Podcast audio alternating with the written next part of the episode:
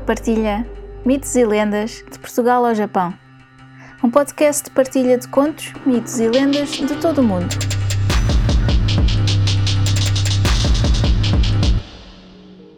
Uma nota antes de começar. Todos os contos, mitos ou lendas têm versões ou variações. Esta versão que vou contar é só uma das muitas que foram passadas de geração em geração. Pode não ser a versão que conhecem, mas espero que gostem. Eu sou a Luna Kirsch e sejam muito bem-vindos à Luna Partilha Mitos e Lendas de Portugal ao Japão. Quero desde já agradecer o feedback positivo e todo o amor que têm enviado. Obrigada por estarem aí desse lado. Sem ouvintes, um podcast é só uma pessoa a falar para um computador. Continuem a enviar o vosso feedback para o Instagram Luna Partilha e continuem a seguir o podcast nas mais variadas plataformas. Para o episódio de hoje, trago-vos uma lenda aromatizada de mais uma amor encantada. Encontrei esta lenda no blog de histórias de Portugal e Marrocos.com. Na lenda do primeiro episódio, estava associada a uma pedra, um rochedo.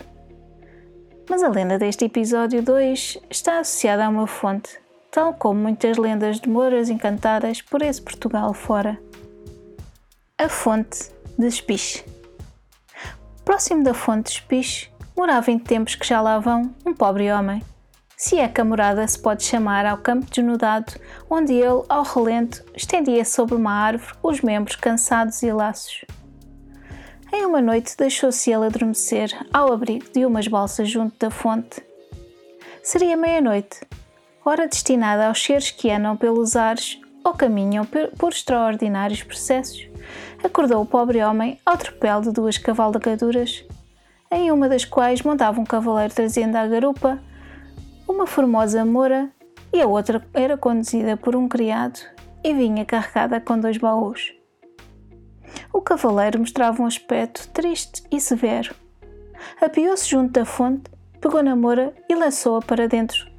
E logo atrás caíram os dois baús, acompanhando estes movimentos das seguintes palavras: Aí ficas encantada, filha minha, até que haja quem neste sítio semeie salsa regada com água do maná, cresça e floresça. Disse estas palavras e tudo desapareceu. O pobre homem ficou muito tempo a pensar nas palavras do moro.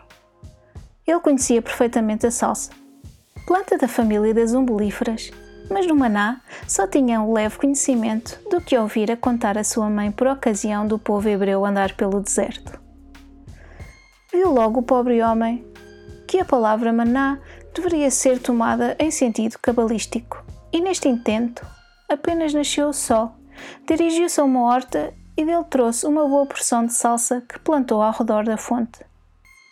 Em seguida, foi à próxima igreja e pediu ao pároco que lhe benzesse uma boa vasilha cheia de água.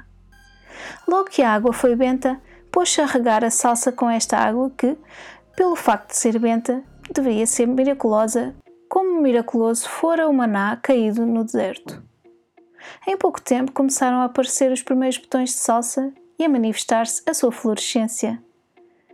Desse tempo em diante, o homem não desamparou a fonte. Na primeira noite, em que se manifestou completa a florescência da salsa, ao dar as doze horas, apareceu a Moura, saindo das águas da fonte ainda mais bela do que Vênus envolando-se da espuma do mar. A jovem agradeceu ao pobre o desencantamento e entregou-lhe os dois baús, cheios de ouro e de pedras preciosas, que do fundo da fonte tinham acompanhado até sair da mesma. O pobre homem transportou durante a noite todos os valores para o fundo de um oculto barranco, e daí tirava o dinheiro necessário para pagar as compras dos grandes prédios que todos os dias fazia com verdadeiro espanto de toda a gente. Casou em seguida e teve muitos filhos, que se tornaram conhecidos na província do Algarve, e até na corte, onde casaram com damas do passo que lhes deram uma descendência numerosa. E com cheirinha salsa termina aqui mais um episódio do Luna Partilha Mitos e Lendas. Espero que tenham gostado.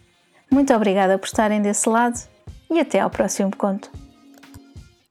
Se gostaram deste podcast, subscrevam, deixem um comentário simpático e uma avaliação de 5 estrelas. Gostariam de partilhar um conto, um mito ou uma lenda?